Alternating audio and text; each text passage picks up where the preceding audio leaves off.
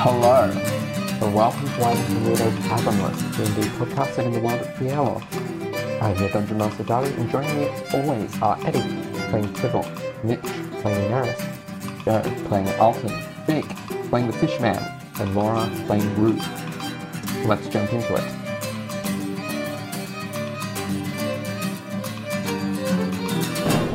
So, where we last left off, the uh, the crew of the Polaris finalized their uh, plans uh, for their time in Ankathir and for the mission that they would be undertaking subsequently.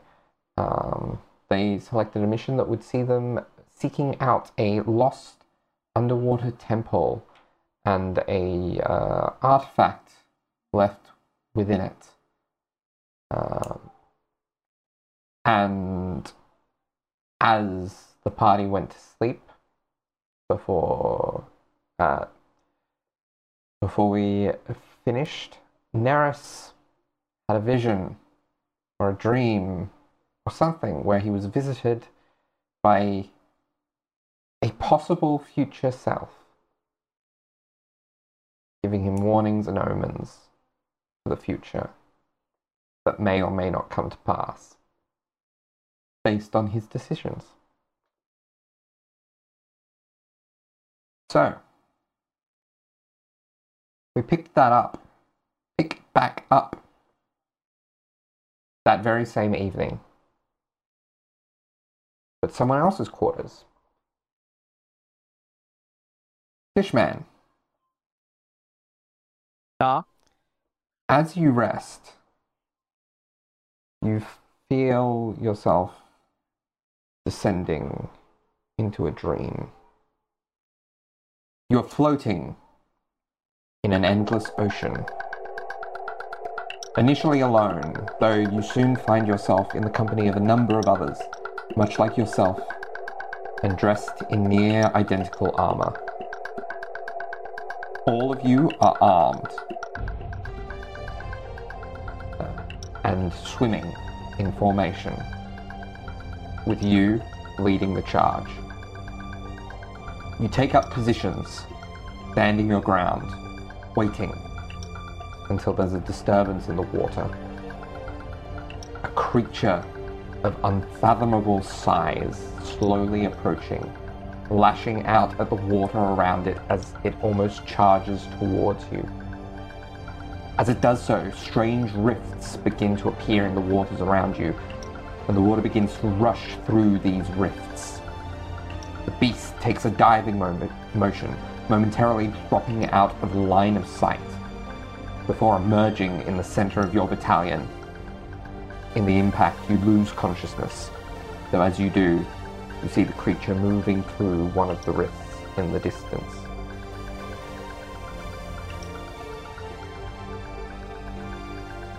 And in the morning, you wake. In the morning, everyone wakes.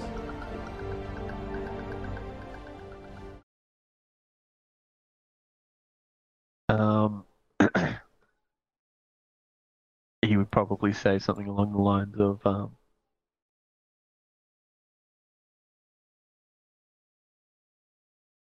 again.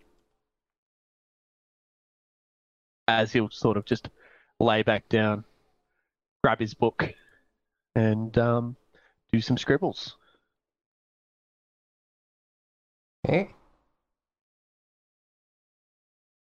So, day one on the water. Um, would someone like to. Where is my. There is my travel document. Would someone like to roll me. Actually, I'll need three people to roll me d20s. So, um, I've got one of them. yeah. So can I get Tibble, uh, let's say Rue and Alton to roll me d20s. Of course. So Tibble, what was your d20? Tibble rolled a 10. 10. I don't know if that's good or bad. Um, yep, so weather, uh, temperature, normal for this, for this time of year.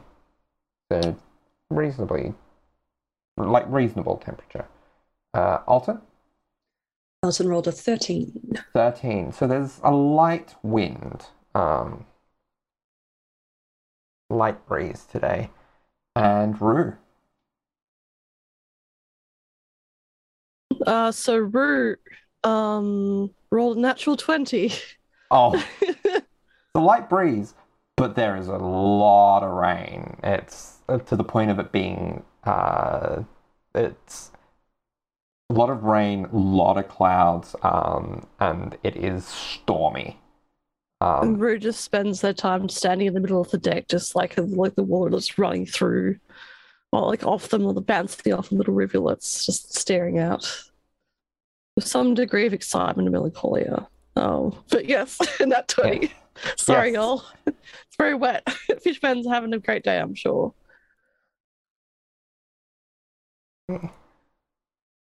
Um, what would people like to do?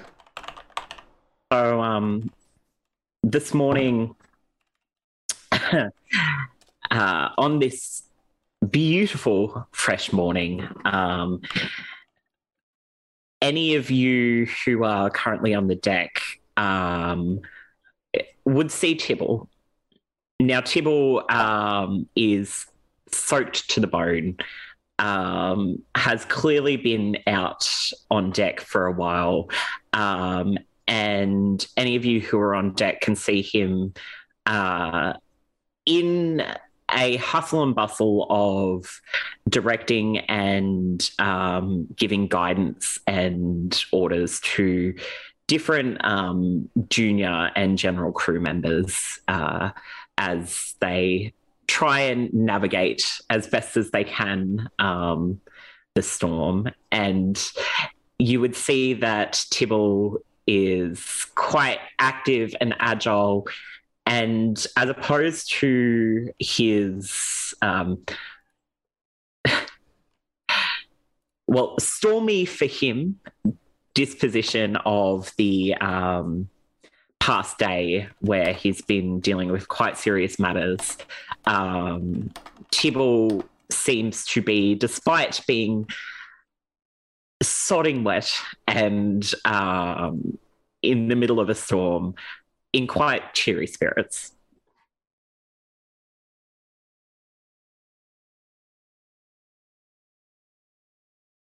Captain Tibble, can I ask, do you not suffer from pneumonia?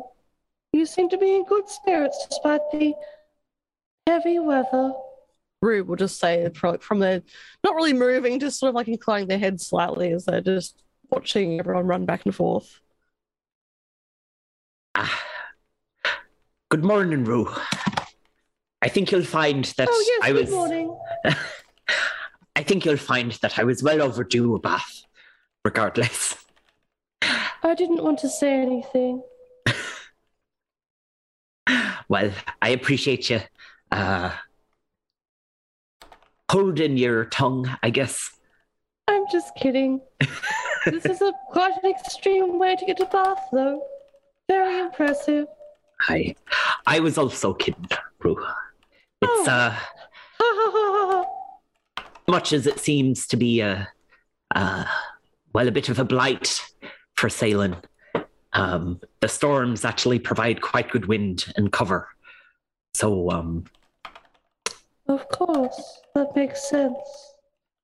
well, good sailing weather, really, as long as the waves don't get too tall. I suppose so. I myself have some reasons to not really like this sort of weather, but it is interesting. I'm glad that it is not a terrible downside for the ship, and that you're enjoying your lovely shower. I'm more so enjoying the start of a new adventure. Of course, the start of a new journey, a chance to prove oneself and to see what lies ahead. I very much so. Are you excited? This'll be your first mission as official crew. I am very curious. Is there anything you require me to do in preparation? not necessarily um, come to the briefings, but that's, well, all crew are, it's mandatory. Um, Of course. more than anything, I guess I can give you a piece of advice. I would be very interested to see what your piece of advice would be, Mr. Tibble. And Tibble kind of um, he stops moving for a second, um, hands off some like he would have had uh, one of his uh, clipboards, um, and hands it off something that he was writing to one of the junior officers, who um, then gives those orders across the ship. Um, but he kind of reaches into his back pocket and pulls out a notebook that is very small for Rue. It is not a regular sized notebook for Rue in Rue's hands, but is a regular sized notebook in Tibble's hands. He's like, um, I like to keep notes of any of the missions I do, any thoughts, feelings. Wow, I don't know where the accent went. Um, any of the thoughts and feelings that I might have on any given mission. It helps reflect on both the good and the bad. If you would like to learn more about not even just sailing, but about yourself and about how you're feeling about it all, Tibble kind of reaches up and offers um, this tiny little notebook. He's like, this is a fresh one. I haven't written anything in it yet. I like to keep some spirits on me because some of them go into the drink. So, you know how it is. We're on a boat. Oh. You would like me to write reports or personal reflections? I would like that if that is something you would like to do, that you do that. I would very much like to do that. That was a usual part of when I was tending to patients and making observations. This will be very useful, especially my thoughts and feelings. And Rue, like Rue's very large, long, kind of little claws, you very carefully pick up this little notebook from Yeah. Tibble. And um, in real world terms, this would be similar to those little like pocket notebooks um, that we have in real life, the ones that are like you'd fit in a uh, suit pocket. Yeah. It's so cute. And Rue kind of like carefully sort of looks over it and then just nods and like, Good. I will begin right now. Thank you very much, Mr. Tibble. I hope you enjoy your shower. You too, Mr. Friday. Oh, of course, should you uh, develop pneumonia in any way, please come and see me. I promise I won't require any amputation unless you get a little bit too cold, but I'm sure you're very used to this. I we're used to the um, weather. Actually has us do um, report backs whenever the weather is a bit like this. Oh, Does listening on the chest and whatever for breathing things. well, I'm glad he knows how to do that then. Please have a wonderful day.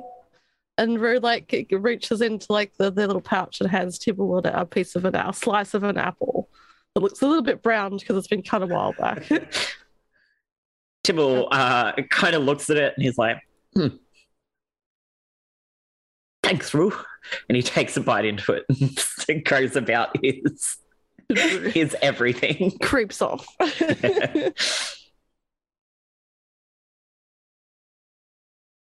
Okay.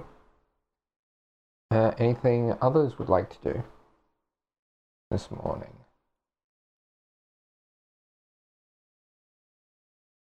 Um, for the most part, in like weird and wacky weather such as what we're experiencing, um, Neris is, as usual, confined to his study. Um, he does every now and then leave the door ajar just so that he can hear what's happening out on the deck. Um, and as his position of quartermaster. Anyone is anyone on the crew is welcome to come in at any time.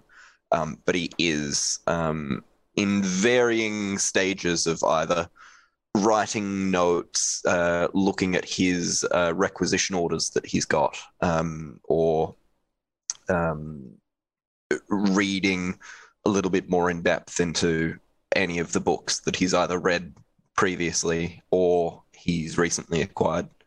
Um, probably, if nothing happens before midday, he's probably looking at doing something though. But Uh, otherwise, he's just kind of writing.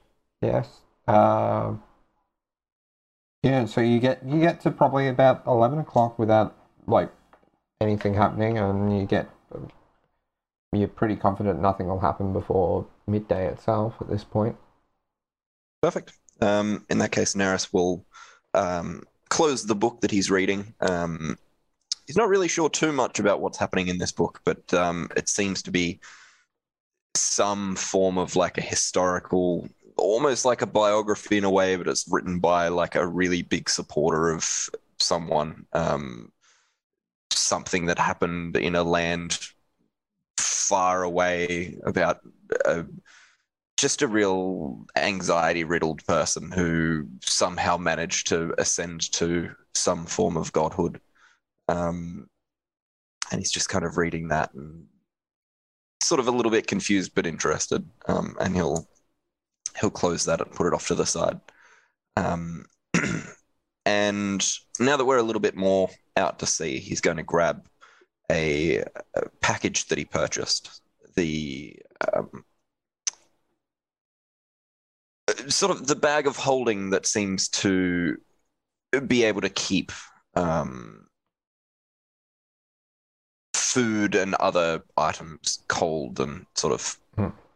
livable, basically. Um, he's going to grab that, pop it under his arm, and make his way over to um, where I'm assuming uh, Alton and Kara are hard at work. And he's just going to knock on the door. The uh, the chest of preserving. There we go. Oh, nice. Alton will be like, just a moment, and then he'll go to the door and open it himself. Oh, Neris. Uh, what have you got there? So I have acquired something. I'm not entirely sure if it will be of use to uh, you and your colleagues. Um, however, we recently came into, uh, obviously, with um, finishing a job for the Hydra. We all individually get paid. However, the Polaris also does acquire some funds in which it is my duty to put funding back into the benefit of the crew. I I- see. I have found an item that I believe would be beneficial to what the the kitchen as a whole.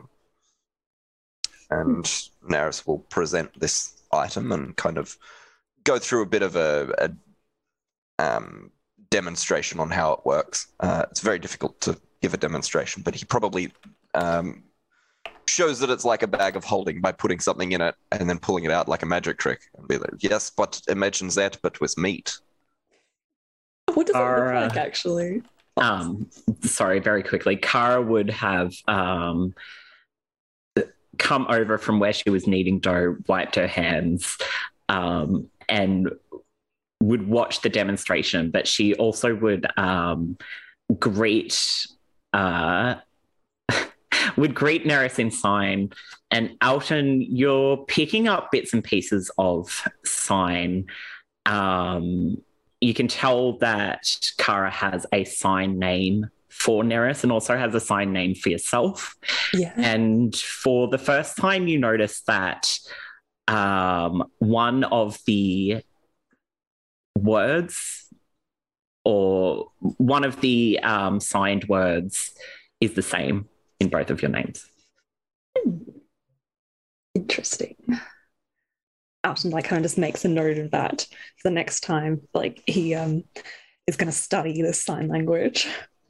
Also, during this interaction, Alton has been like like he opens the door like very suspiciously and he very much like does not allow Neris in and is just like watching him. Um yeah, um what does this uh, object look like? Is it like a box or a bag?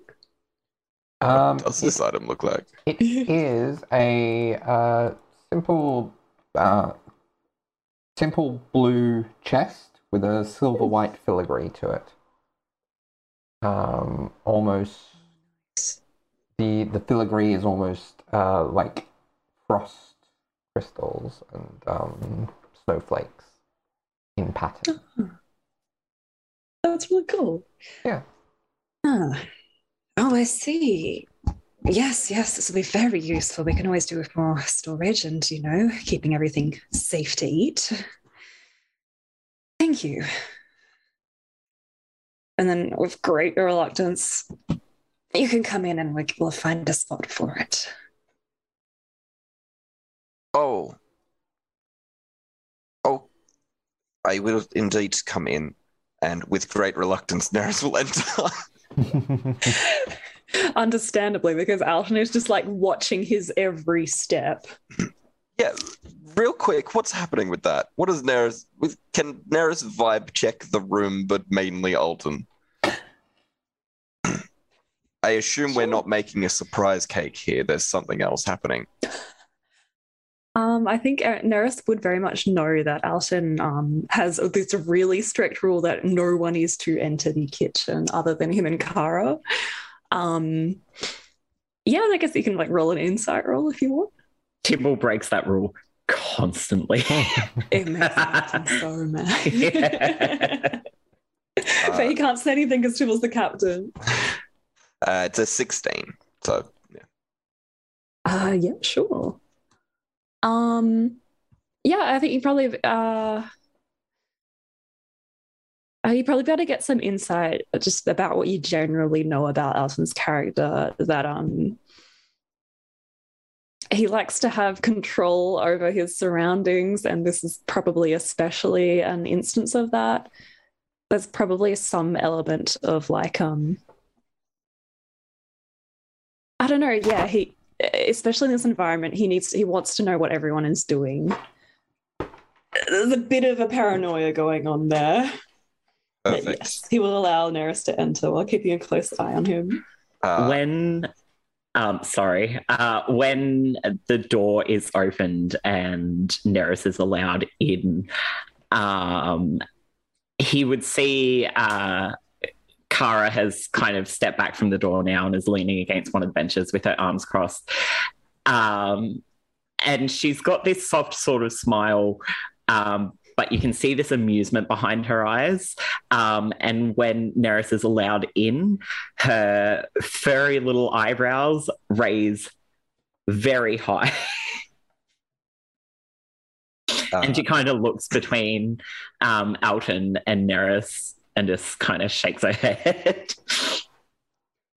So, a couple of things. When Neris enters the room, um, knowing what he knows about Alton, um, Neris becomes very purposeful with all of his movements, very um, sort of visual in all his actions, so that he's he understands that.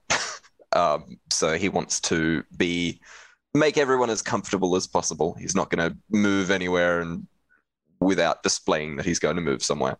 Um, and now that the um, magical esky, if we'll call it that, um, has been taken from his grasp, he does sort of shorthand sign the gist of most of what he's saying. Not like the full conversation, but enough. And Neris will walk in. So, um, I unfortunately we were on a bit of a tight schedule when we were leaving, so I was not able to um, acquire too much to be able to test this item out. Um, however, if it is of some benefit, I and will um, gesture to the bag that he's sort of got um, that he's carrying, um, and it does contain a, a little bit of meat as well um, that he'll just sort of pull out and um, sort of place gingerly on a counter. Um, it's uh, like just ten pounds of meat. I ask what kind of meat? Um, you can ask.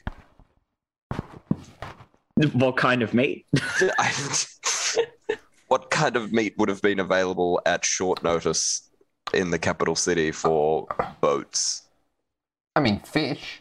Um, He would be after something that is specifically not fish. there- I mean, capital city. You'd probably Any probably sort be of game. like capital city. You'd be able to get most um, things. You might pay a premium for short notice, but depending on the day of the week. But um, you'd be able to find stuff like beef, like your standard beef, pork, uh, deer, uh, oryx for a bit of a gamier. Um, uh, beef like um, meat. Um, Honestly, Neris is not a chef. Whatever meat would be like cheap, but not like rat meat. Um, yeah, all I needed to know is that it wasn't fish. So you would see Kara sign um, when you pull out this meat. Um, she, you, you see her kind of laugh, and then she signs at you. Um, we're on the ocean. You didn't think to test it with fish? Uh, and Neris will sort of look at Kara for maybe like a second too long, and then will sign back. We always have fish. she um she kind of looks at him and looks at the icebox um and looks back at him and then signs again like but to test it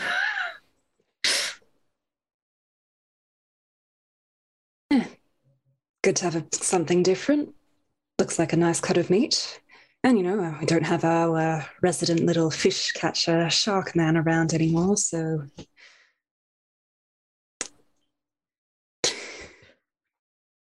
she um she uh she kind of blushes a little bit and then um she scribbles down so you could sort of um tell Alton and then she signs it as well um and on the note it just says um Fishman is surprisingly good at fishing. and then dot dot dot worrying.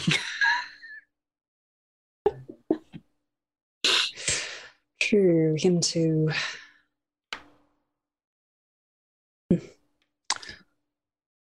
Well, I just came to um, drop this off. I I'm not sure if um, how much is required for a meal, but I'm if that is enough, then I hope it works, and it will give the crew something else to focus on.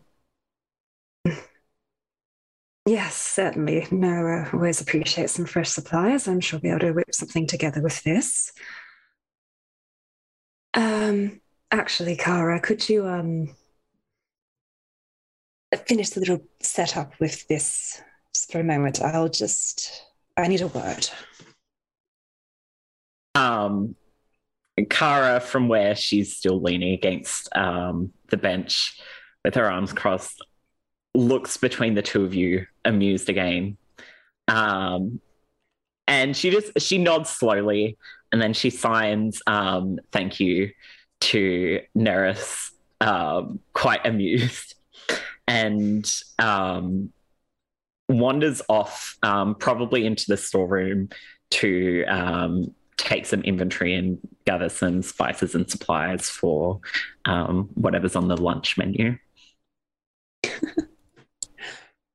Um, will kind of like grab Neris's arm and rush him out of the like try to get him out of the room so that they can talk.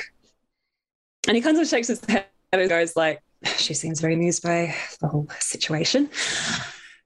Neris, I need to ask you about what's been happening. Uh, Tibble told me that I have been pardoned, but that's what happens in the meeting. That they are not that I'm not being deemed as a criminal anymore. That's correct, right? That is what was said in the meeting, yes. Right. Right. Well, that is um. No, that's actually um that is very bad news.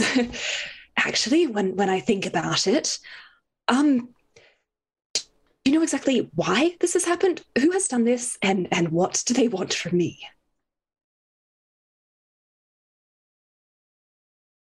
There are not many people who have the ability to ask the right questions at the right times. And I think that is the right question. I'm not entirely sure of the answer, and I am trying to find that out myself. What I am able to ascertain is that the information we have mm-hmm. The heads of the Hydra appear to have reached out to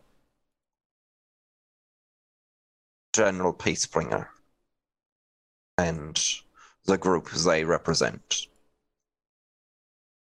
And it appears to,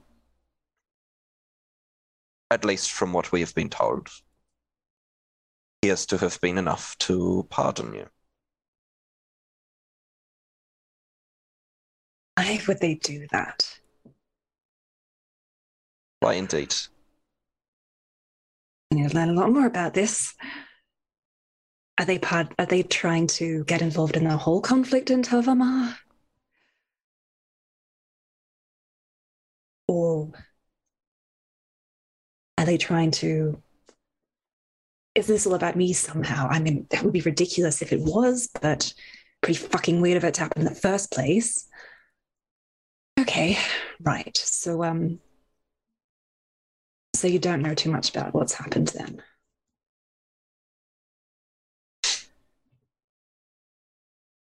I am attempting to find that out. I think the issue that we have is that if we are to believe everything we have been told to believe, Mm. then the heads of the Hydra have done both yourself and the Polaris a great service. And I know you have not been working for the heads of the Hydra for very long, Mm. But they are a very powerful organization, and they did not get there by doing favors without some form of value in return. Exactly. That's how power works. It doesn't go, you don't become powerful by giving out charity. This is I- not good. I did ask the heads if there was something that we needed to do. They did specify that there will be a favor that is done in return when we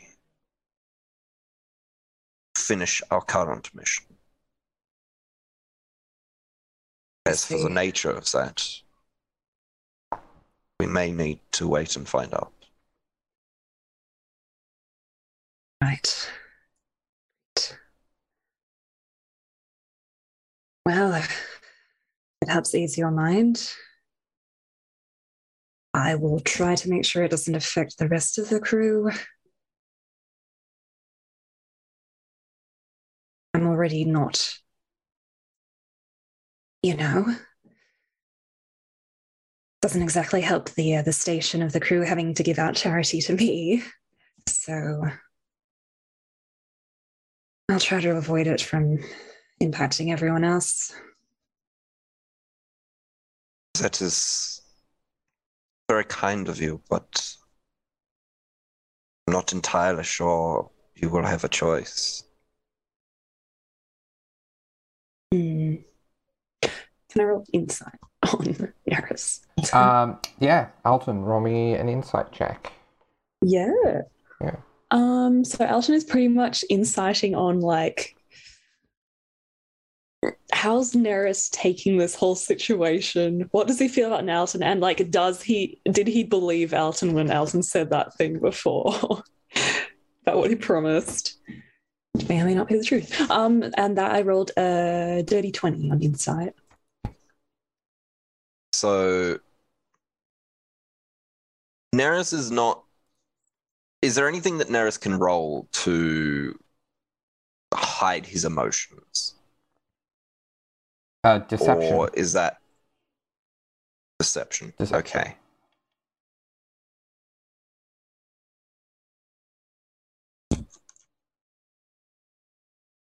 So Neris is um,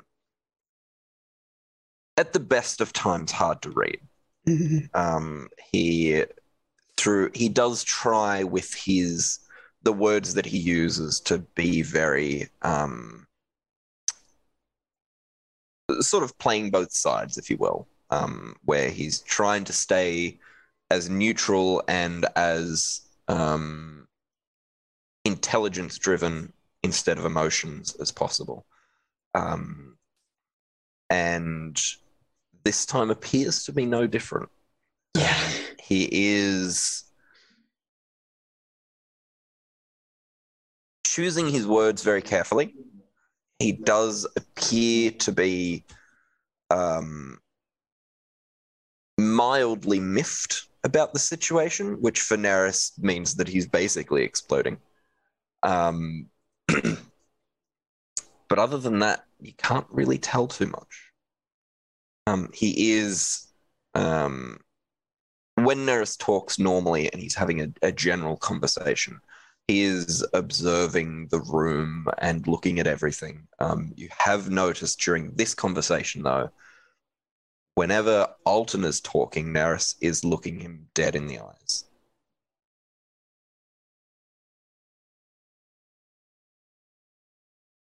Okay. Um cool. Yeah. Also just yeah, he'd be like, yeah, trying to observe Neris for a bit. And then just kind of like sigh and be like, right, uh well thanks for your help in this situation. I mean, obviously it's well, I guess I'm not really your issue, but it does affect the ship. So uh like I said before, I'll try to see if I can uh, get it to not affect the ship. What do you mean? I mean, if things get too bad, like if every member on the ship ends up utterly indebted to the heads of the Hydra, you know, put into service by them, I guess I'll see if I can convince them to just choose me instead or something. Oh, I don't know, just leave. See if that helps. Don't know if it would, but you know, don't really want that happening to everyone. If I may, I don't normally like to interfere in other people's lives or make choices for them. Hmm. Interesting. Making an exception. What have you got?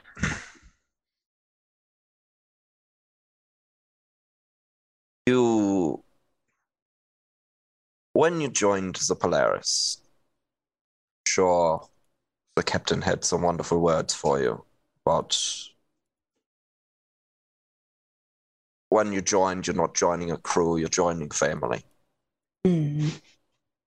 It's very inspiring. But it is not incorrect. You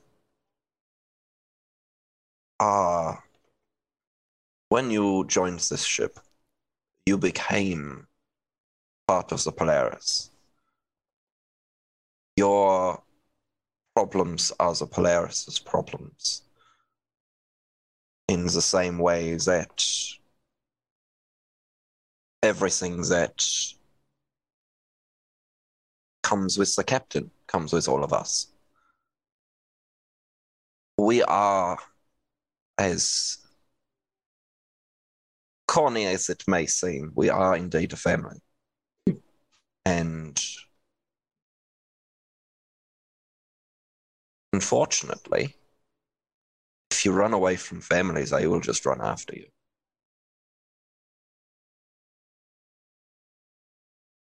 I need you to understand that, for better or worse, the crew of the Polaris is behind you.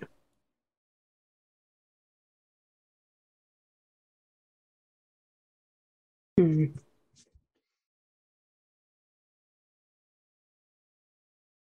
I see.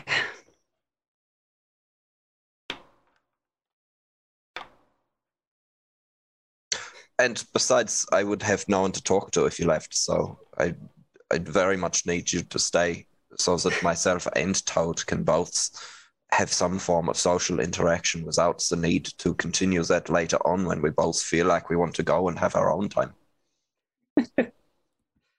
Well, happy to provide the service. I'll try not to leave then. I don't exactly want to get chased down. He's, I think, uh, Alton is always, yeah, very confused by Neris. Um,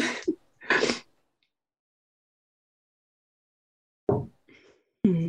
Because, well, yeah, just kind of like cocks his head to the side, trying to um make sense of this conversation.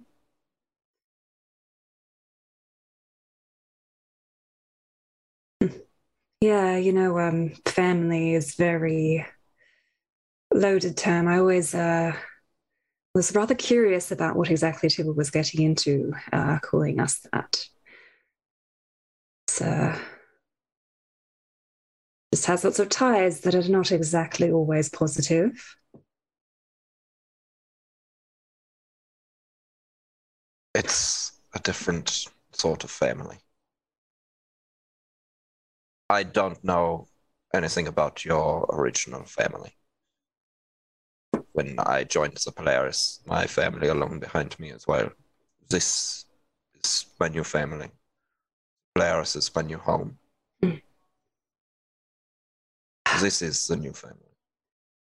Okay, you were not threatening me, or at least maybe I just misunderstood the threat. You're going to have to forgive me. Not great at reading people. Maybe you've gathered that by now. I'm really only good at uh, medicine. But yes, I'll have, uh, thank you for your assistance. And yes, I too would miss talking to you and your good friend Toad if I were to um, go running away from everything. Mm. We'll have to schedule a play date for them sometime.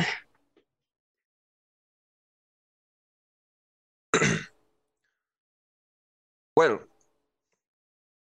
do let me know if you have any um, thoughts about anything. I will do whatever research I can. Well, Yes, thank you. I'll, I'll be looking into it too. See if we can get this sorted. Hmm. All right, better get back to the kitchen. Thank you for uh, the uh, the cold box. of course, I um, I'm very excited about that. Actually, you um, there are not very many of these. Um, one would think something as um, amazing and incredible as a box that keeps things uh, cold and fresh would be available in every uh, household, but it is not. It is uh, very unique. You know what? Yes. this is and this is why magic is so unequal. and then he probably I- starts going off on a rant. I will note they are a common magic item. Like tw- 20 gold is quite expensive for the average person. that is expensive. But- yes. So Alton would still say this. But Neris also still says what he says. but Yeah. so is like all things considered an everyday like our equivalent a a fridge or freezer. True, true. Um, so it's it's attainable for most. They're not overly rare, but like yeah, there's prob- probably closer to earlier like earlier fridge availability and affordability Yeah. than than modern day. So others like uh, ice boxes aren't uncommon, but Mhm. um, these are starting to get a bit more uh, available and and uh, yeah, but yeah, they're still they're still a bit off being like something that everyone can have. Mm. Yes, which Alton, yeah, he would start arguing that point. Like, it's so inaccessible. People don't have magic. People don't have money. Blah, blah, blah, blah, blah. I assume we talk like that for a little while. yeah. Perfect. All right. Then he'll return back to the kitchen. Uh, Um, just very quickly, Yes. when Alton gets back to the kitchen, um, Kara is working away, and um, as Alton walks in, she signs something to that. It's all words that you would know by now, which is, um, "What was that?" and she emphasizes the that like she signs it very aggressively but she is grinning Was that? What's up with you today? she laughs and um, you see her sign something. She doesn't write it out because she's turning back to her um, job but uh, you would recognize the sign for kitchen. Um, so you would see the sign that you think might be uh, Neris's name. Mm. and then something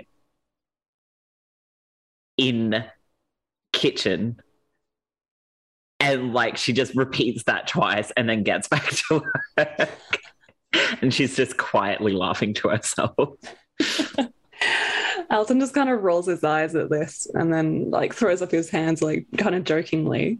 Um, but then probably his mood like um downs a little bit and he's like, Well, with powerful people, you've got to be nice to them. Especially when you're in a bad situation. Uh, Kara, she kind of softens a little bit at that and she um, puts down what she's working on and walks up to. Um, she walks up to you and takes one of your hands um, and she gives it a squeeze.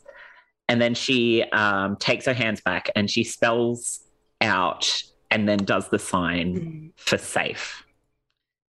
And she um, points to the kitchen, signs the word for kitchen, points to herself, um, signs what you recognize to be her name, um, and points around her, and then signs safe again. okay. Uh, is there anything else that folks do in the morning? Um, Fishman will probably get up later, closer to midday. Yeah. Um, but unless anyone wants to do anything before then,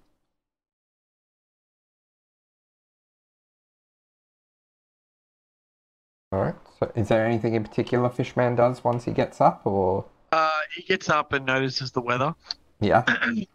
um, how bad would Fishman kind of rate it? Because he's Uh, probably going to first things first. He's going to go up to the crow's nest. Yeah, it is pretty bad.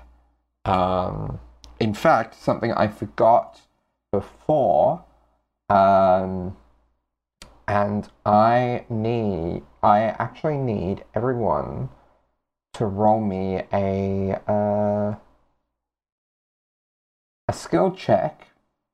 I will allow you to uh, pitch me what check you want to roll uh, to navigate the storm.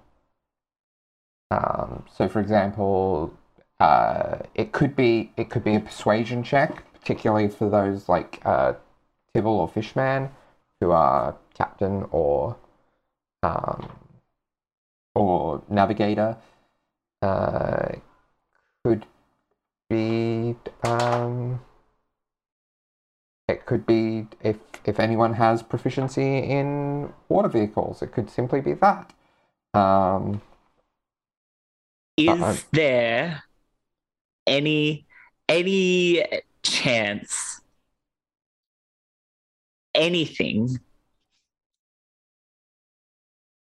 that would give Tibble advantage on this? uh, no. Unless you Okay. Know of some feature that you have. Um, Um, My idea. I'm not sure if you can spin it that way. yeah. Um, Fishman's essentially hopefully going to yell out to Nizen Yep. um, from up on the crow's nest, who can then move that over to the captain or whoever is piloting the ship. He's um he's going to be analyzing the storm, the heck out of it. Okay. Um, that sounds like uh, Bit of Oh. Chinese whispers, if you will. uh, a little bit of a little bit of telephone. That's it, stormy time yelling. Tibble rolled a nat one, um, Oh. just so we're aware. So there's there's not really uh many abilities. Yeah. Like it would be. Oh wait, I didn't get a natural 20, so yeah. You Um, could I argue that he's using his athletics to steer the ship yeah, yeah. because Um, he has advantage on those? Fishman. Um, so you're. So what? What is it you're trying to do again, Fishman? Find any form of landmark, feel the direction of the wind. I know he's just gotten up, Okay, so this Um, this sounds. but he would have charted these waters. Yeah. He would have known where we're going. So this probably sounds like a survival check to me. Uh, so Tibble, Alright. what did your total end up as? Um, with his advantage on strength checks, Yeah, he got a twenty-one. twenty-one. Okay. Uh, Fishman, 24. twenty-four.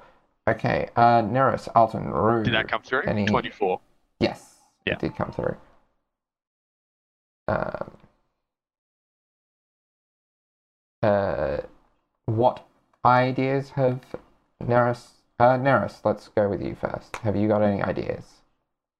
Um, so as the storm sort of becomes a little bit worse, um, Neris is going to take the role that he normally takes, which is sort of just a general observer of the ship. He's been on ships for a very long time, so he's going to be um, sort of looking at everyone doing their jobs um, like as thoroughly as possible, trying to like see if they're uh, if the ropes that they're tying are tight enough, if um, there's enough grip on the deck, if there's um, a job that needs doing that people aren't doing properly.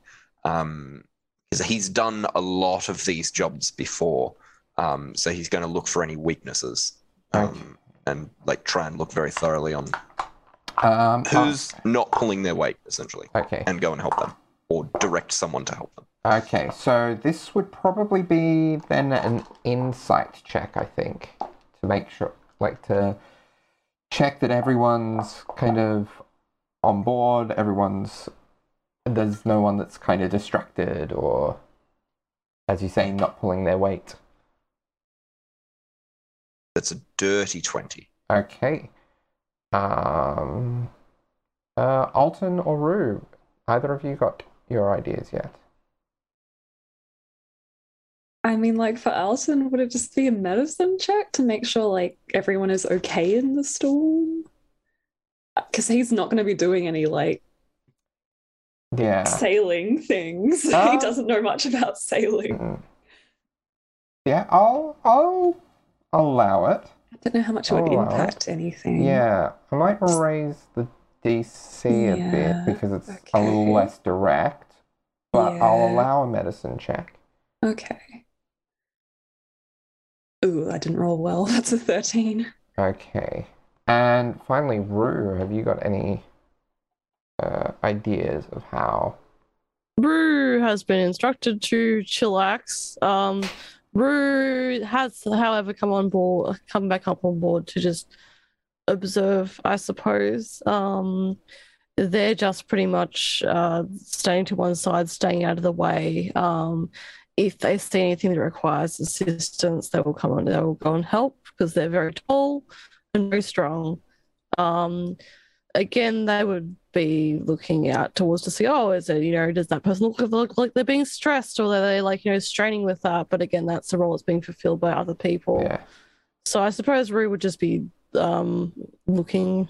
yeah. I think this sounds like another. Again, he yeah, doesn't have a job, so yeah. Again, I think this sounds he's just a like passenger. an insight.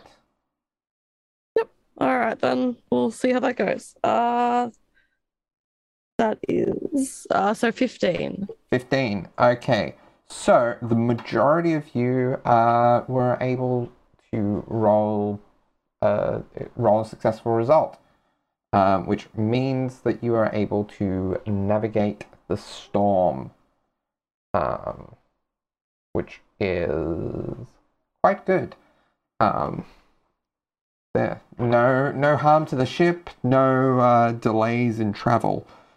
Um, and- Tibble is very excited and um, happy during this entire, like, obviously everyone's working very hard and we're trying to navigate through a storm, and he's uh, cheering and laughing and um, having a very fun time of it Yeah. while this is all happening.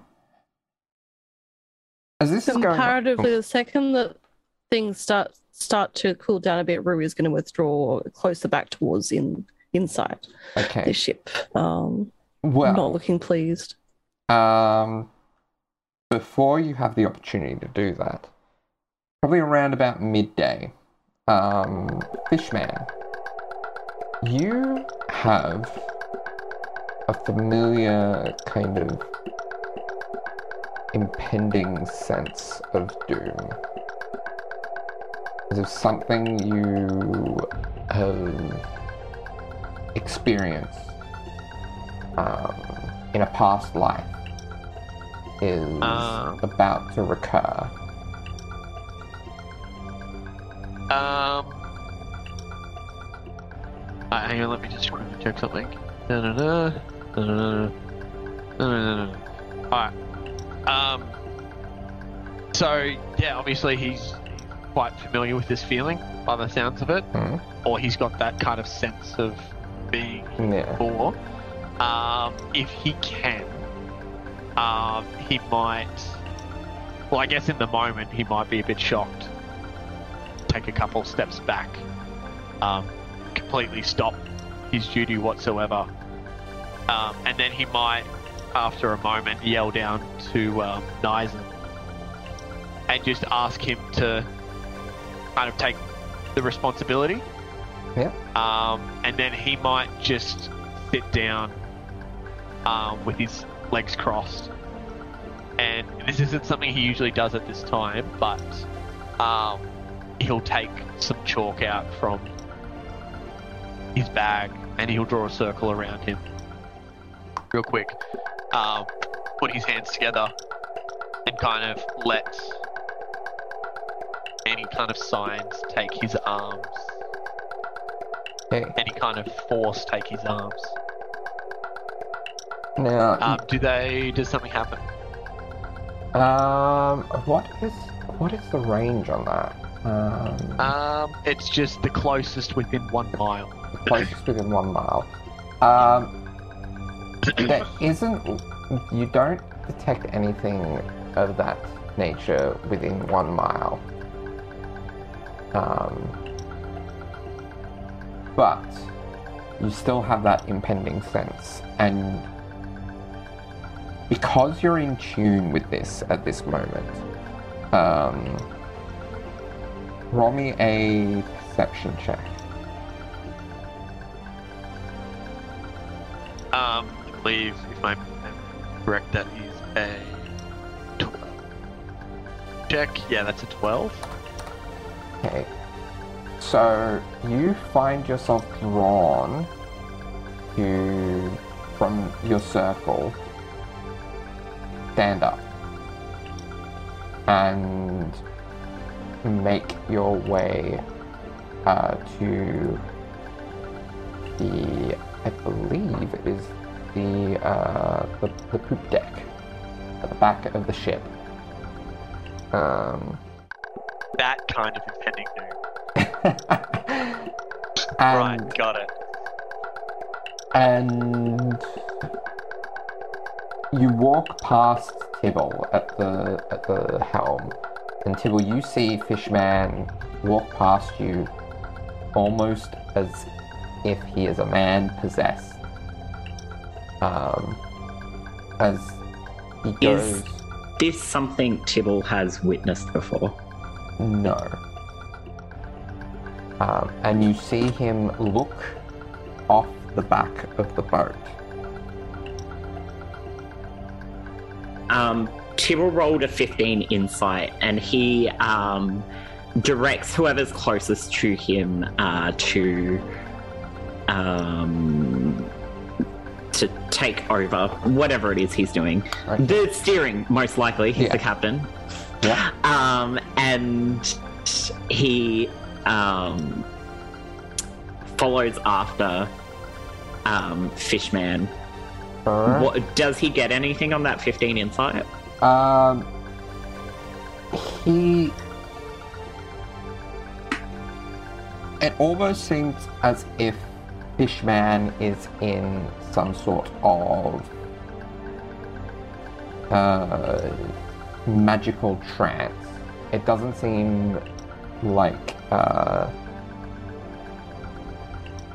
like it's necessarily harmful to him. Um, and by the point that you get someone to take over the wheel and you go towards him, he has come still to a point and just looking off the edge of the ship. And the fishman, you find the trance ends. And when it ends, you you see what you were drawn to. This dark patch in the water, um, probably about 200 feet behind the ship at this point, maybe a little more.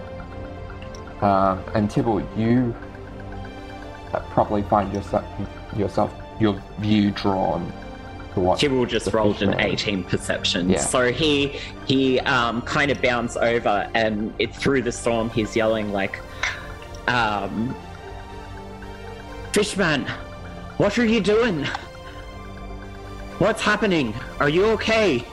And then like halfway through he's like, What in the what on all the seas is that?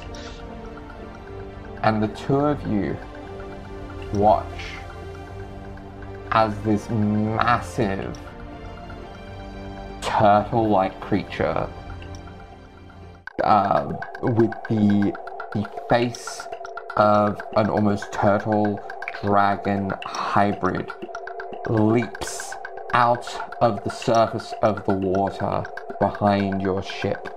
Fishman, you recognize this as the creature from your dream, and you see this massive, must be a uh, must must be a quarter of a kilometer long from snout to the tip of its tail, and it is behind your ship and closing in. Um, so Fishman's not in a transit, right? No, Hell yeah. What, what weapons do we have on the back of the boat? Do we have any cannons? Do we have any chase cannons on the ballistae? on the back, no. You have Yeah, yeah, so. You have uh, cannons along the side, and you have a ballista at the front. You could probably, with the help of a couple of people, or very slowly with one person, um, move the ballista to the back of the ship. But uh, it is currently at the front of the ship. At the front of the ship. Yes. Yeah. Okay. Cool. Cool. Cool. Um. All right. Um. Fishman's going to like turn around as if to bolt to the front of the ship, but I believe that's where Tibble is. Um. Uh, right behind him. Tibble I mean- yeah, Um. yeah. so Tibble's he's like you. gonna go sprint, not knowing that Tibble is there. Um. Almost trip over him, and be like, Captain. This is bad. We need to I- either fight or run, and I want to fight.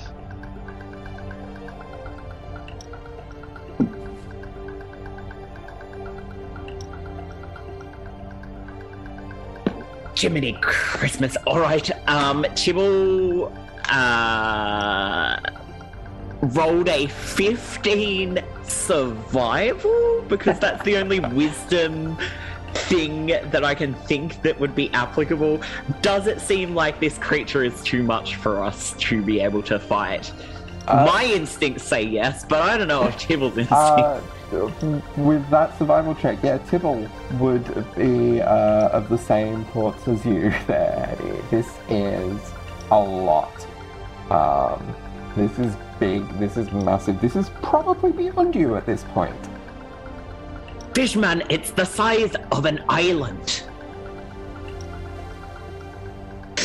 and it's important to me. I've seen this before.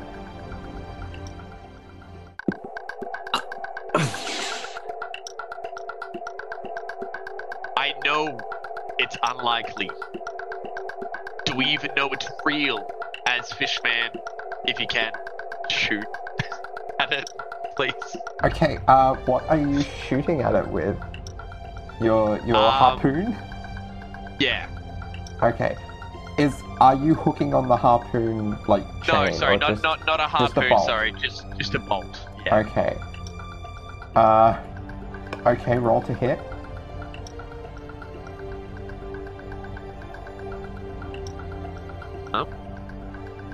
Alright. Twenty-three. 23.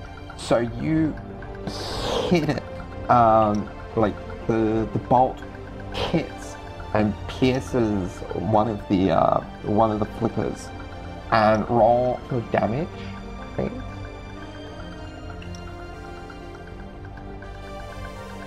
Um, that's a six. A six. Okay, so it takes six damage, but it barely seems to take like notice of that damage. Gonna turn back to Tibble and go. It's real. So what will you do? And he's going to wait like three seconds max. Ishman, we're leaving. And Tibble calls around, um, and he's like, um, all hands on deck, we need to outrun this thing fast. Um, and then Fishman say to Tibble, "Please pardon me." As he runs back to the back of the ship, um, can he please cast? Hang on, let me just double check that this is touch. Um, Well, if you're casting something, that's a separate action. Um, and that's all right. It's only for the intention of speaking. Okay. if that helps it. Well, I'm just get, getting at the timing of it. The uh, the creature is getting closer. Uh, Just say what you're going to say, Jake. Hurry. Um, he's going to attempt to s- cast speak with animals. He's not entirely sure if this is the most appropriate time. He doesn't know what this is. He's familiar with it, but he doesn't know what it is. Tibble's already moving into action while um, Fishman does this, so I don't think it'd affect much of how the ship is moving No. because everyone else is fucking doing shit. Um, and Fishman is going to say something along the lines of, "What are you? Why are you here? And why do I know?" So, how does speak with animals work? Um, so it's specifically with a beast, I believe. Yes, you gain the ability to Uh, which- verbally communicate with beasts for the duration. Knowledge and awareness for many beasts is limited by their intelligence, but at a minimum, beasts can give you information about nearby locations and monsters, including whatever they can perceive or have perceived within the past day. You might be able to persuade a beast to perform a small favor for you at the GM's discretion. Problem is, this isn't a beast. Cool. He sees no response, and then he repeats it in Draconic. He repeats it in Elvish. He Uh, repeats it in that- Primordial. You repeated in Dra- Draconic, and so what? What was your question? Same phrase. Same phrase. He's just Remind repeating himself. Um, what are you? Why are you here? And why do I? All right. Um. Hmm. I am Uthron. I have brain. You are my bane. And that's where we're going to leave it for this week. So, Janice. It's been several days since you were captured by the Sin Seekers and kept on their ship. From what you've gathered, while there are windows, they don't seem to reflect the reality of outside, instead, providing some sort of illusory view. Upon arrival, you were stripped of your arms and armor.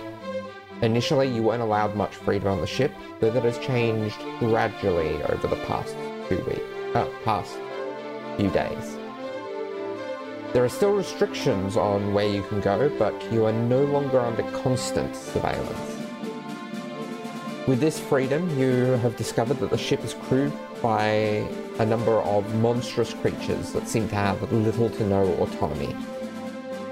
The only truly living beings appear to be the five Sin Seekers themselves and you. Every now and then, Silenon will come to speak to you, often talking about your potential and his and your importance to the plans that he and the boss have ahead, trying to sway you into aiding the Sin Seekers. Today is different, though. Rather than coming to you, Silenon has sent Aloysius, a charming human man with short, slick black hair, who you usually see wearing fine clothes as if he came from nobility, to bring you to the Cambion captain. You are brought out to the main deck of the ship, where all five Sin Seekers are now present. Rort, the hulking ogre who grappled you in chains when you were captured, appears to be armed. His chains wrapped around his arms, the ends of them slinking down to the deck. And Silenon speaks. My old friend, have you had enough time now to reconsider my proposition? All the time in the world and yet no time at all. And your answer? It's still. I must say, it's not. As I've said, it's not really a, um, a good way to make friends to kidnap them. And as much as I enjoy the company and the splendid view of the uh, the portholes, that I'm not certain that uh, I would be a good fit aboard this ship. I have a good one of my own. I had wished it need not come to this. But it seems to me you have forgotten who you are. And I need you to roll me a wisdom saving throw. Ooh, ooh, okay. I'm great at those. Let's see how that goes. Uh, cool. It's an 11, so it's a 10. Okay. That's Uh, another good sound for the DM. just let me bring up the wording on this one. So, uh, you fall for Silenon's fiendish charm. So, you are magically charmed, during which time you obey the Cambion's uh, spoken commands. Um, I think that is the only relevant part of that at the moment. Obey spoken command. Um, Cool. you won't you won't obey any the only thing i will say that that is currently relevant is you won't obey any suicidal command Yes. um, so anything that will lead to certain death you will not obey but anything else you feel compelled to obey. to obey um, So he was sort of like just grinning, like trying to play off this stuff, and then he just kind of just like the the phys- his entire physicality shifts and like just tenses as that takes root, I suppose, in his brain. Allow Rort to remind you. Defend yourself as best you can. We don't want you dying on us. And I need you to roll initiative for me, please, as Silenon throws your glaive at your feet. Okay, cool. All right. Uh... okay, I'm gonna take a picture of that. That's hila- hilarious. Okay, I rolled a natural twenty. So did I!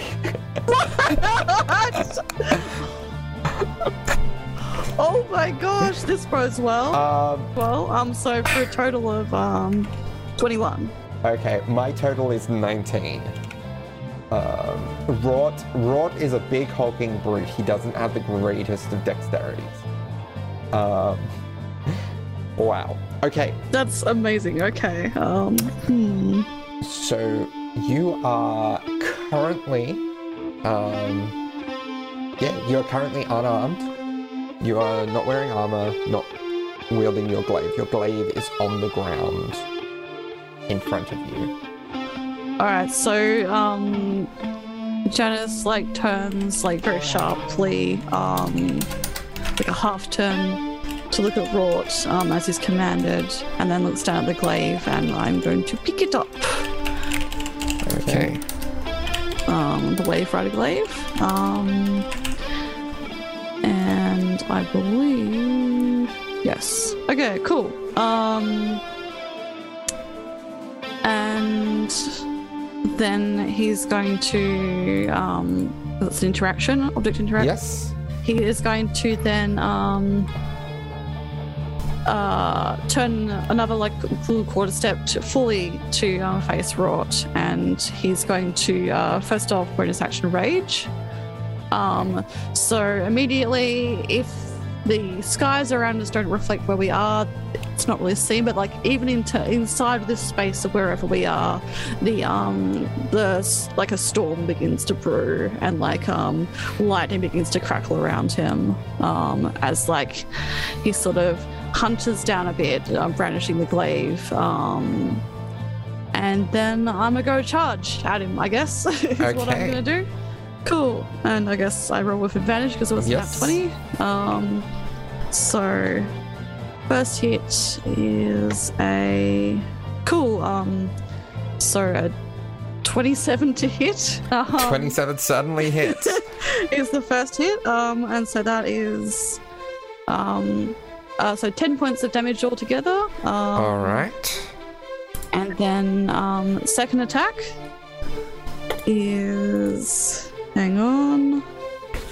Um, uh, 21 to hit. 21 will also hit. Also hit, cool. Um, and that is uh, 10. Excellent. So 15 points of total damage for the second attack. Whew. So Wave Glaive, like, just like he, when Janus fights with this, because he didn't use it much before he got yeeted, um, he kind of like uh, sort of like holds it in one hand and just like one like hits it with like this, this like sort of one one like one hit that way, one hit the other way, like twirls it around with like the um strength of his upper arm to use the, the to for, drive that home, and that's what he does on his turn, I guess. All right. Again, very blank, very just like militaristic, I suppose. Um, okay, so Rort is going to kind of turn back. He's going to rage himself um, as the ogre lets out a roar. Um, and raises up his arm and smashes his chain down upon you. So this is a chain smash attack. Um, and that is a. Uh, he might actually miss on this one. Uh, that is a. Seven, 13 to hit. I roll Good. poorly. It does miss, yeah. Yeah. So Janus kind of manages to sort of, um, I probably if, it, if it's with the chains, like manages to bash out of the way with like the butt end of hit the glaive. Um, but yeah, Yeah. he's only got one attack. Uh, f- when he uses his chain smash, yes. Okay, cool. Um, so Janus just kind of like works sort of like a sharp, a sharp tooth to do the grin, like, um, and then um, it's like, ah, nice try. And then um, he's going to um, hit again. Um, so just regular attack this time. Um, so first hit uh, should do it. Um, it's a natural 17, so plus Yep. eight. Yep. Um, so D10. What's that? Um, so uh, 10 points of damage. 10 First points of damage. He is raging, so that is halved to Yes. 5. Absolutely. Um, and uh, this one's just a 17. 17 hit. still hits. Still hits. We're, we're barbarians. We don't have Yeah. great AC. We just take all the hits. Um, okay, that's okay. That's six points of damage. Halved Um, to 3. Yeah, and then um, I forgot to do this the first time, but like the uh, that's fine. The storm has been building, so um, and he sort of like um, says something in uh, deep speech, which is um, his god's language, um, and a crackle of lightning runs down through the um, the glaive uh, from the gathering storm, as like the little sparks have been sparking off him as he's raging, um, and as he's fought before, Janus isn't like super angry when he's raging. He just like just laughs quite. Um, he's enjoying this, and the uh, lightning from the uh, what's it called? Sto- his storm aura um, will lance towards him. Um, that is a dex save of uh, 15, DC 15. All right. Um, uh, that's uh, 17 total. Okay, so he makes it. That's all right. Um, it's only one. One d8, so that's halved. So okay, so um, ten points damage, half to five. Uh, like All damage, That is. Uh, oh, yeah, because he saved. Okay. Yeah, because he saved. Yeah, so it's Yes. half. But yes. All right. Come on, show me what you've got. This isn't fun otherwise. Sure. See if you can weather the storm. Right. Otherwise, I'll have to break you. Woof. Uh, uh, Rort roars in your face as he does a reckless attack. Uh, or uses his reckless feature to do two reckless attacks. Alrighty. So, um, he does, when he does this, he does a chain sweep. Or when he uses his multi attack, he does his chain sweep and two fist attacks. So the chain sweep is I need you to roll me a dexterity saving throw. I'm great at those. Let's go. Um, alright. Nope, that's a nine. All right, so that is uh, 10 points of bludgeoning damage you take, and you are knocked prone. Um, and then that, that's halved. Yes, because of his bludgeoning halved, damage. Uh, Okay, so five. and then two fist attacks um, at advantage. Um, all right. So the first one is a uh, 19, Yep, that hits. and the second one is a uh, 24. That also hits, absolutely. All right. So uh, the first attack does um what is it? Uh, ten points of bludgeoning damage, halved to All right, five. up to five. Yep. And the second uh, second fist does uh, eleven points bludgeoning damage, also halved to five. Yes, that's right. Excellent. All right. Um, then it is your go again. Uh, Jonas is like starting oh, to pant a little bit. Oh, yeah. Also, uh, you do get to make a save against the fiendish charm. Oh, okay. Yes. Um, what's? Oh no, that's not going to do it. uh, yeah, no. Um, that was a wisdom saving throw, wasn't it? That's a one. Yeah. Oh. it's a total Um, of one. well, also, before before you act on your turn, um, Yep. in between rounds, essentially, um, Cylon speaks out. Uh, Go on, Janus. Don't hold back. Let us see that new gift of yours. Oh, okay. All right. So reeling back from these like multi, like the, the three basically just like, like because he gets swept back on his, swept on his onto his back, and then just wailed on these two punches. Um, so um, he kind of like uh struggles a bit, like as he wants to get up. Um, he's like panting now. Um, and again, like the, the big, wide, sharp teeth, and he sort of just like uh, with the, the knuckles of his right hand, just sort of wipes off a bit of blood that's starting to trickle down. And um, he's like, "Good one. All right then, let's see what you can really do." And um, I am going to transform, I suppose, then as asked very nicely. Um, so yeah, kind of like using, uh, he kind of sort of like uh, puts his hands out and sort of like digs his fingers into like the um the floorboards. It's like like uh, these long sort of like webbed uh, claw fingers uh, start to sort of like crack out of his body, and like um he sort of uses that momentum to get up. And as he does that, like more like shifting of bones and cracking of like skin, um, as he turns into his hybrid form, um, and that like long snout sort of stretches out, and um, he just grins. And I was like, "All right, let's try this on for size. You on for size this way." And um, uh, yeah, okay. Um, I am going to. I'm just gonna bite him to begin with. Okay. yeah. show, show, showing off that. Yeah. Um. Cool. So, I'm gonna attack. You do have Um, advantage because you used reckless. Yes, yes, that's right. Uh, cool. Awesome. Um, that's much better. So 26 to hit. 26 will certainly hit. Um, so I believe that's 2d10. Um, so that's 6 and 7. Uh, so 13 plus 5 plus 4. Uh, sorry, uh, 17 points of damage. So uh, damage, so, eight? So halved. Yep.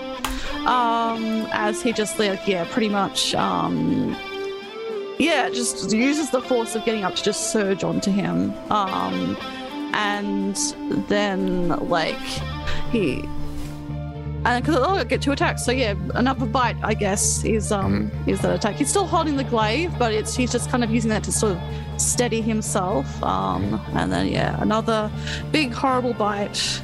Lashing out with his big horrible teeth. Um, okay, that is um, uh, that's a 17 to hit. 17 hits.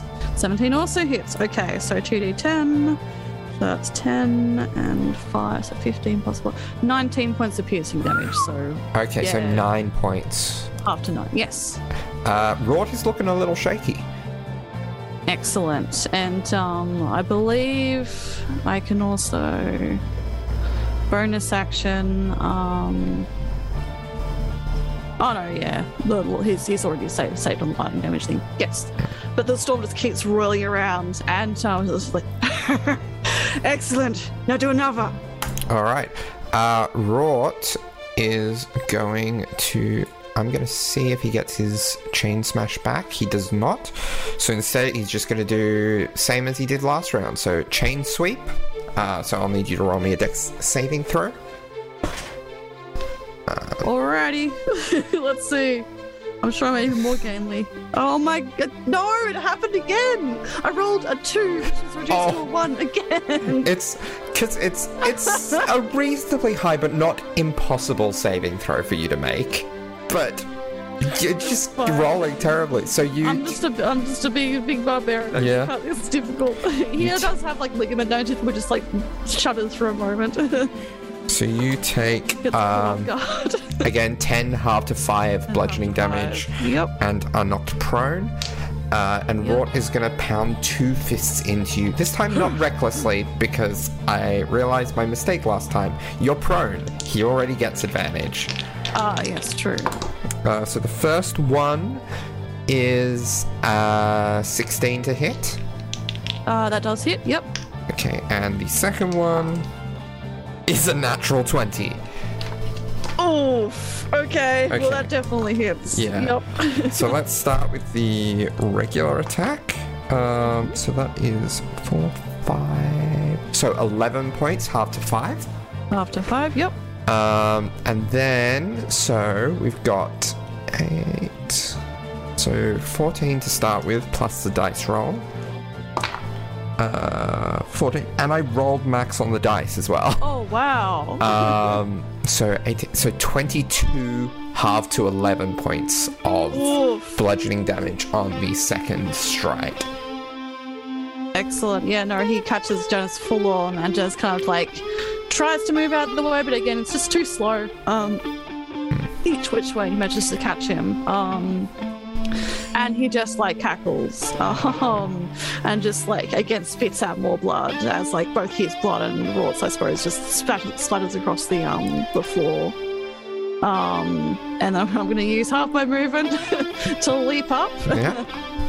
Um, and um, yes, I'm still raging. Um, yes, and I'm going to. Um, yeah, I don't know. No, he he's he's enjoying a heavy bite. It's fun. Um, yes, so you're like, okay, that was good. This is fun. I haven't this- had this much fun in a long time. And um, he, I'm gonna bite again or attempt to. All right. And again, like it's this is like he's. I imagine Jonas is sort of like a tiger, like a these hybrid forms, like with a tiger shark or like a great white. So it's very big and just like that force of like just slamming into him is that same sort of um. Yeah, big Yeah. jaw attacks. Um, okay, so first roll will hit. It's natural 16, so plus Yep. eight. Um, Yeah. so that will hit. Um, so two did 10. Um, oh, plus seven, but yeah. Uh, so what is that? A six. Okay. Um. So. 11 plus, so 15 points. Uh, um. So Half to seven. seven. Yes. Yes. Cool. Um. For the first attack, and just like this is just like.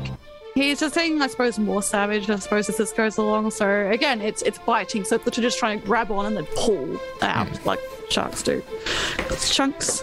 Um, next attack. Oh, that might not hit. Um, that's only a that's only a thirteen to hit. That is his armor class exactly. So it does hit. oh, excellent! This is we're, we're, we're going. We're, like, we're being matched pretty well. so- Yeah. It's not hard to hit. Big lumbering brute. It's fair. Uh. Understandable. You know, I, I, I respect that. Um, so that's ten. So fourteen, half to seven. Um, Okay. again, piercing damage. All right. Um, and yeah, I believe. Anything with the bonus? Yeah, I'm just gonna check. What do I want to do? Um, he might. Um, and then you'll go. I suppose to go. Yeah, I just need to quickly check something. Um, all right. So, um, and then he kind of just like continues to like just do that like same kind of just like laugh like, okay, well, this is good. This is fun. But I think this is it'll be over for you very soon. So you better keep fighting. Um, and he's going to, I guess, with bonus action, he's going to again speak deep speech and the command word for um, as he finally stops using his glaive to sort of counterbalance himself and brings that forward, and that's going to um, it like transforms into a bolt of lightning, I suppose. So preparing that for the next Okay. next round, yes, All right. of the wave rider glaive. Uh, let's see if Rort gets his chain smash back. That is a five, so no. Uh, I have to roll exactly a six on the d6. So oh, um, best of luck. yeah, that's okay. I can still do a good amount of damage with the uh, with the regular multi attack combo. Um, which, speaking of which, dexterity saving throw as he goes in for the chain sweep. no, let's see. Will I get a two again? Let's have a look. No. Okay, that is um, that's a seventeen. That actually succeeds. Yes. Um, so you'll still take damage, but it'll only be nice half. one. Um, it'll only be half, but I rolled max damage on the dice. uh, so 14 points of damage, half to 7 for saving, half to 3 for resistance. Got to be faster. I'm learning. Um, and then then he's going to go reckless to get his advantage in on the fists. Uh, the first one is a 24.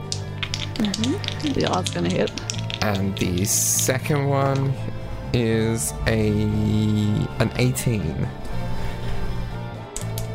That also hits. so the first uh first strike is gonna be that's uh, that's actually rather poor damage for him uh, six, so that's nine points of bludgeoning damage halved to four and then Okie dokie. The second is uh, 10 points, half to 5. All right. Yeah. Janice is looking quite shaky now, and Yeah. as this kind of starts to happen, like he's still. Um, he's still quite incensed. He's been told to be, um, and um, and he's just pissed off now. Yeah. because um, he's enjoying this though. Um, Mm.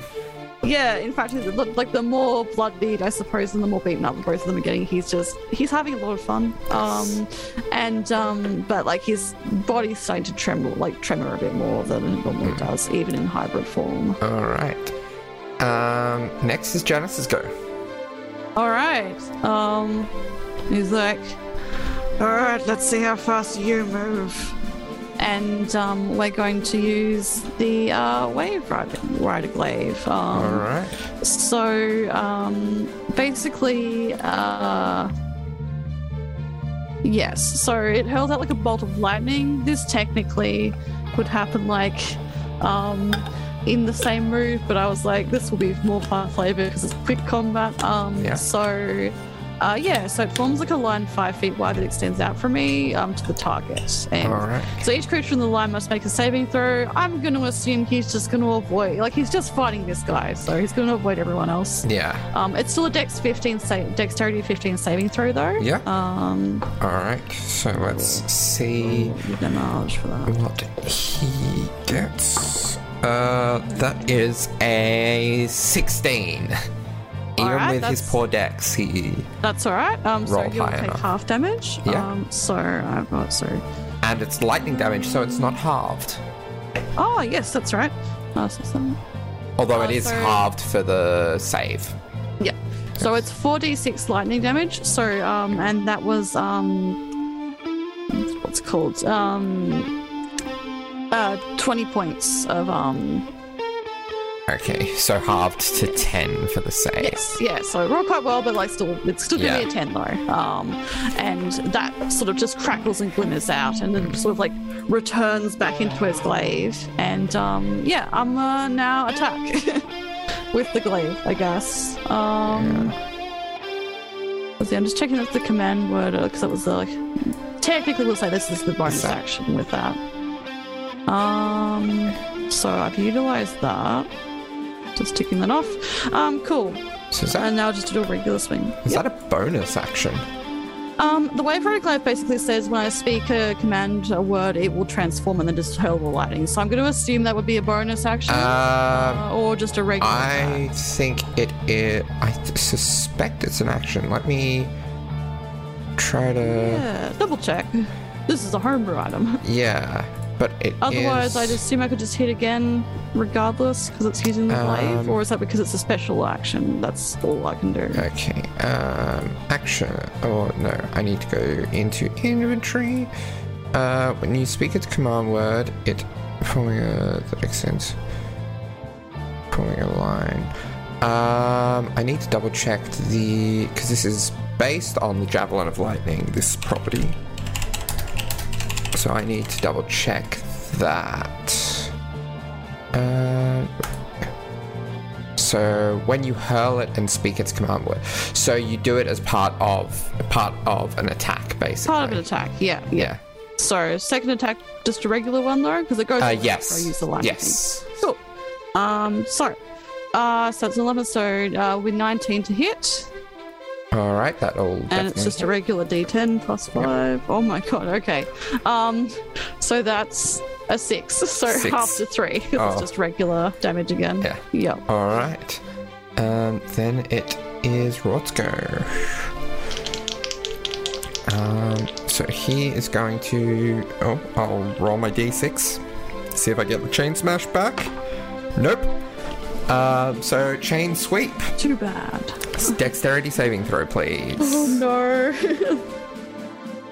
Will you Uh. stand or fall? 14. 14 is the DC exactly, so you remain Yes. standing. Uh, and so Rort's gonna. Uh, you do take the half damage. Too slow. Again, I'm learning. Is 8 half to f- uh, 4 for saving, half to 2 for resistance. Got a kick to it though.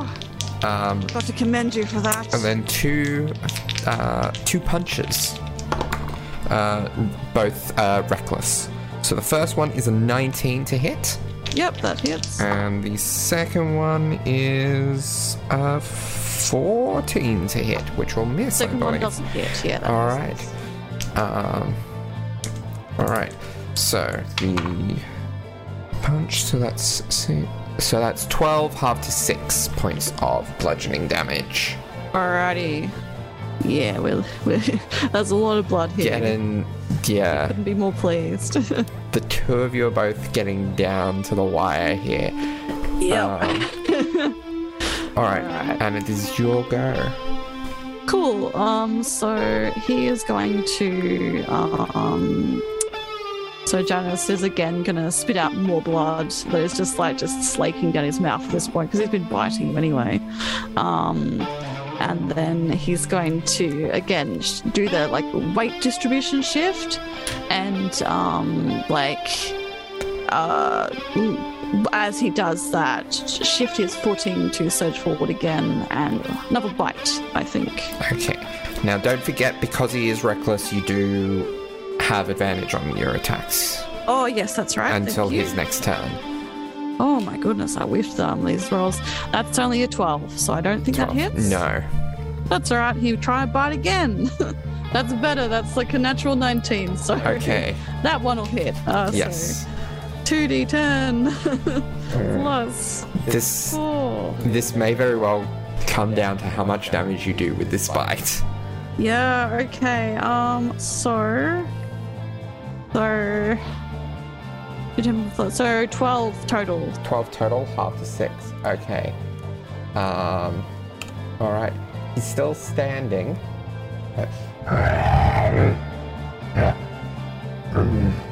Um, but very, very shaky. Um, and alright, this will probably be the last opportunity to get this uh, chain smash back. And it's a three. He doesn't get to use it again. Um, but chain sweep. That is just rolls his face as he swings Yeah. his chain. It's fun old chains. There Yes. we go. Um, that's a 13. 13. That doesn't hit? Uh, yeah, you you get you get tripped up by that. So Oh. you started you started kind of getting this into the swing of his uh, his sweeps, but he's starting to get a bit cocky now with it and mistime it just that little bit and fall flat. Um, and because of that, you take again uh, maximum damage uh, from this one.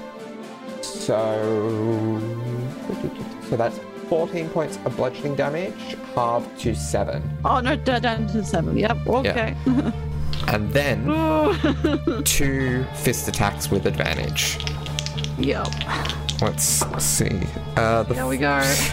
Yeah, the first one's like a 13 on the dice plus an 8. That's Yeah, gonna that hit. hits. And then the second one uh, is a 7 plus 8, which is a 15, which just. Meets it. Yeah, it meets. Yeah.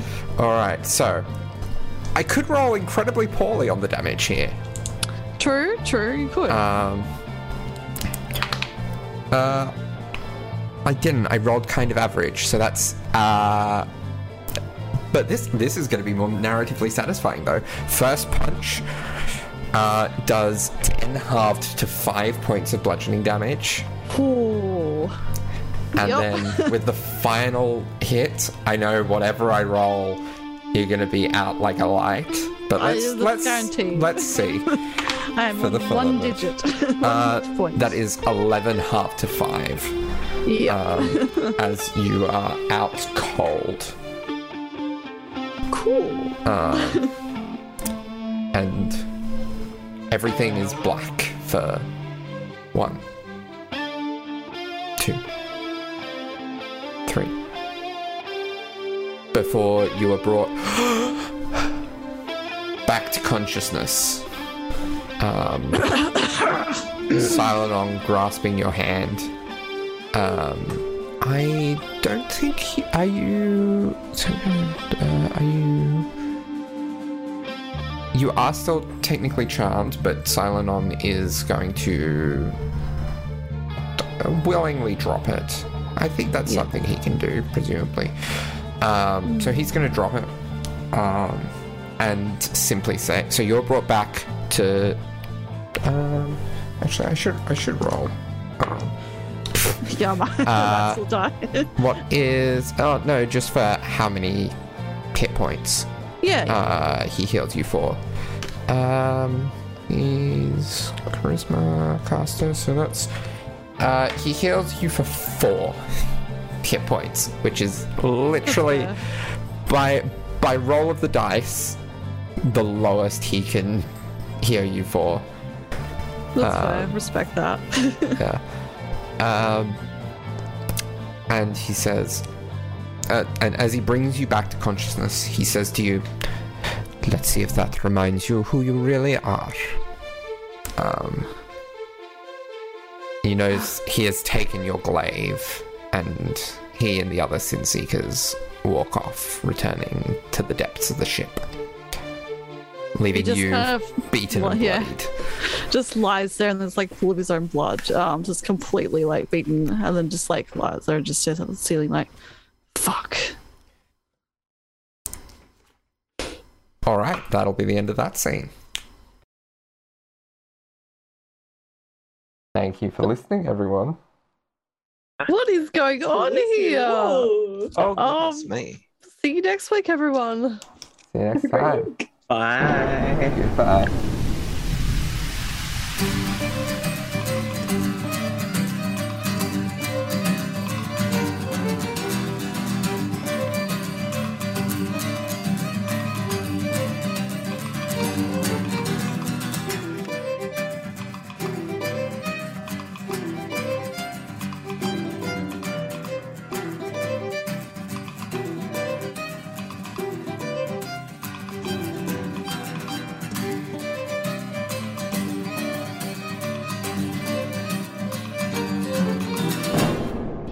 My god. Uh, what other dice do I need for this little dude?